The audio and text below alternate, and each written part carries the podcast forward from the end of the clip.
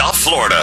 The Brian Mudd Show starts right now. now, now. News Radio 610, WIOD for the peak of the Atlantic hurricane season from August to October. So we will have some model guidance that hopefully will lead to a, a, a relatively accurate forecast. Our forecast in 2021 was really, really good. Um, so hopefully we'll have another uh, accurate forecast in 2022. Yeah, that is the uh, voice of one Dr. Phil Klotzbach from Colorado State University. You know, the CSU annual hurricane forecast, though, again, they did uh, recently when they put out their forecast for this year. So, you know, eh, going to be above average again. But that's actually something I'm looking forward to uh, to talking about as well. How much of that is perhaps recency bias of sorts? And by that, if you've heard me cover this and discuss this before, in fact, I did it recently. Actually, it's a Q and A of the day, just a couple weeks ago, where I was talking about how cyclical hurricane season is, and we can see historic patterns. The first thing is, you know, we've had what we refer to as the Atlantic hurricane season going back to 1851. That's the first time you had scientists that took the information that we were able to glean from our level of scientific understanding back in 1851 and start tracking the stuff and go, all right, well, we had this many storms, this many that would have reached tropical uh, storm status, this May, that would have been hurricanes. Here is approximately how strong they were. I mean, be mindful that, you know, the rudimentary nature with which this would have been done back then, uh, you know, compared to where we are today. And so, one of my one of my uh, questions always is, you know, is, is, it a case of recency bias to where our technology is so much better? We didn't even have satellite technology until 1966, and obviously 2022 satellite technology is going to be infinitely better than 1966's. So anyway, we'll talk about all this. We do have Dr. Klotzbach joining us now from Colorado State University. Thank you for taking the time with us. Yeah, thanks so much. I heard you talking about satellites and technology, and that sounds uh, sounds like great great topics of conversation. I am a weather dork going way back, and uh, Lord knows I've covered my share of hurricanes over the years as well. So, it, in addition to it being an occupational hazard, it's something I'm pretty passionate about, and so I'm really interested to get your perspective as well. Uh, you know, first, I mean, just kind of the whole thing about Colorado State. You know, for a lot of us in South Florida, it's kind of been like a long running joke that uh, you know we we turn to the Rockies for a hurricane forecast, but I know the work that you guys do is anything but a joke. Uh, yeah, yeah. So this is actually our 39th year of doing seasonal hurricane predictions out at Colorado State, founded by Dr. Bill Gray back in 1984. Uh, um, and so, you know, the, the, the, as, as you said, there's a joke about, you know, why are they forecasting hurricanes in Colorado? And so Dr. Gray's response is always because the storm surge can't get you at 5,000 feet. Um, but in, in seriousness, though, the way the department, so the department got started in the early 1960s, our CSU Atmospheric Science Department, and the guy who started the department's name was Herbert Riehl. Um, and he was actually from the University of Chicago, which is also nowhere near hurricanes, but he was one of the big hurricane guys in the early 60s. Um, and so Dr. Gray was actually finishing off his PhD at, at University of Chicago at the time. So he came out a couple years later to CSU, was a professor there for over, for, well, a professor for over 40 years, and then was emeritus for a few years until he passed away in 2016. And so the department does a ton of stuff, but one of the focuses of the department has always been uh, hurricanes. And so again, yeah, this is our 39th year um, of doing these predictions out at CSU. So, Dr. Klotzbach, about what I was speaking at the open about. I'm, I'm interested to get your perspective. I'm careful, independent of the topic about recency bias. It's always, you know, a, a natural tendency to think that what we've experienced most recently is naturally that much different than maybe what's happened before. It does, and I, I know there's scientific evidence to suggest, at least in what we've measured and be able to measure, we have seen intensity of storms increasing.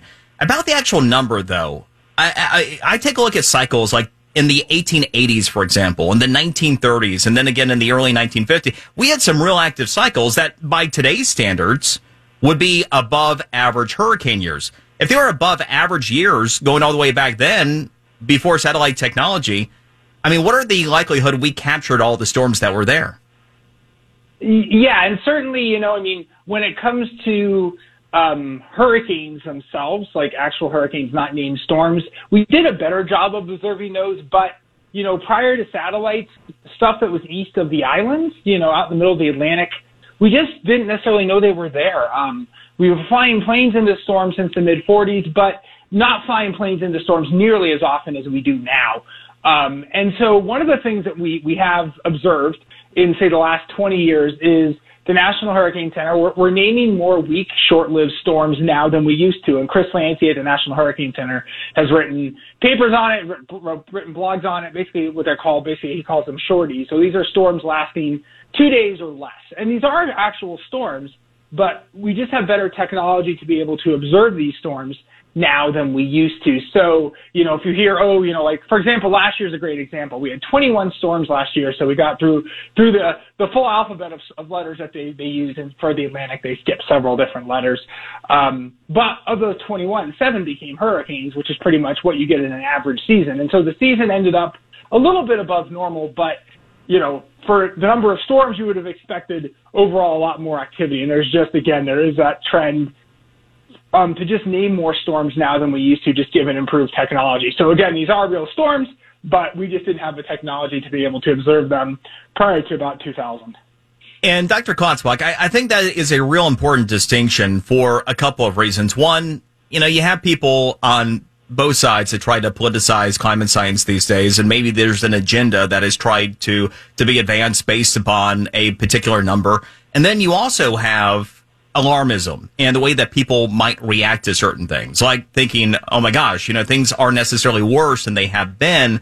Is that necessarily the case? Or, you know, what were, we've been experiencing a year like last year, is that really more like a typical year? You know, if we go back historically, if we simply had the technology, I know there, at a certain level, there's probably no way to answer that because we didn't know what we didn't know 100 years ago, but it seems like there's reason within what you were just saying. Yeah, and so you know, again, when it comes to the intensity of storms, the, the storms may be a little bit stronger than they were in the past, but again, it's it's hard to tease out from the data just given the uncertainties um, that we've talked about. If we look at say the number of hurricanes making landfall along the U.S. coast, we don't see a long-term trend in that. And that we measured probably reasonably well back to about 1900 because there were people living along the coastline. Um, but for example, one of the big years in the past was 1933, and um, we actually wrote a paper on the 1933 hurricane season, and one of the reviewers for that paper asked, you know, how many storms do you think there were in 1933? And we, there, they observed 20, but you know, it's like I have no way to know. I mean, right. I'm sure there were more, but whether there were three more or ten more, I, do, I you can't, like you said, you can't know. We can't launch pre pre preemptively launch a satellite for 1933. uh, but given we had 20 storms and very few of those tracks were east of the islands, likely there were several more, but we we just have no way to know. Um, but certainly, that's why we advocate looking at um, either the number of hurricanes or another index that we use is called accumulated cyclone energy, and that accounts for frequency, intensity, and duration of storms. And so weak, short-lived storms generate very little of that accumulated cyclone energy. So if you're looking for climate trends and things like that, that metric tends to be more robust. So if you're naming a few weak, short-lived storms, it's not going to really impact that metric very much at all.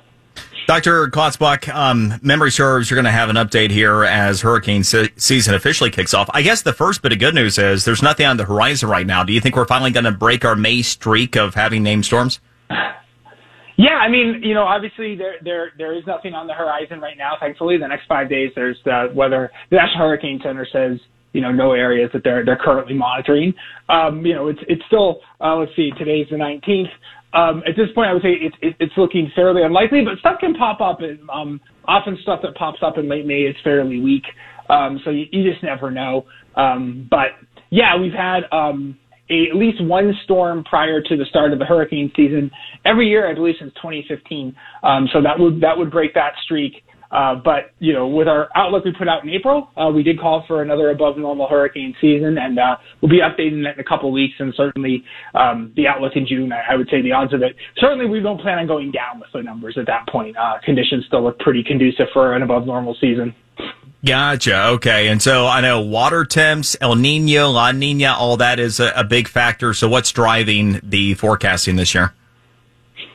Yeah, and so you know, with our April outlook, we were kind of um, torn between whether it was going to be La Nina or neutral, which is either which is neither El Nino nor La Nina. And so La Nina is colder than normal water in the eastern and central tropical Pacific Ocean.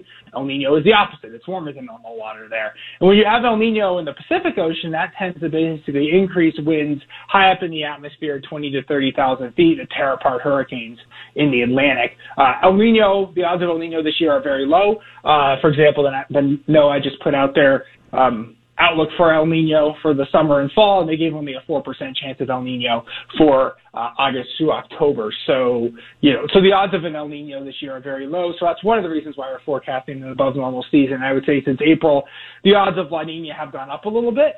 Um, and regardless of whether we're officially La Nina or just, just slightly cooler than normal, um, the Atlantic has also become more conducive for an above normal season. In early April, the water temperatures in the tropical Atlantic were actually slightly cooler than normal. Now, now they're a little bit warmer than normal. And also water temperatures farther north in the subtropical and even further north in the Atlantic, especially the eastern part, are quite warm. And that tends to force lower pressures, which then results in weaker winds blowing across the tropical Atlantic. And those weaker winds mean less churning up of the ocean surface, which leads to more warming in the tropical Atlantic. So right now, it does look like, um, you know, another above normal season. Dr. Phil Klotzbach, safely settled for this hurricane season at Colorado State University, where I just had a nephew graduate. Enjoyed that experience. Appreciate it, Dr. Klotzbach. Thank you very much. We're getting ready, gearing up for some snow this weekend. So, uh, fun saw, Colorado, neurotic Colorado weather. I saw that. You got a winter warning or something going on. Yeah, it's funny. Uh, that's that's right. Unfortunately, today we have fire weather, fire, uh, um, red flag warnings, which is for fire weather. Um, and then tomorrow, like we'll likely have temperatures will be in the low 40s and we'll be changing to snow some point, probably Friday evening. You know what? I'm good with your hurricane season forecast here. I'll, I'll write it out. have a good Sounds good. Trending stories up next here on the Brian Mudd Show, News Radio 610 WIOD. Celebrate Memorial Day with zero interest and zero down. MiamiLakesAutomall.com.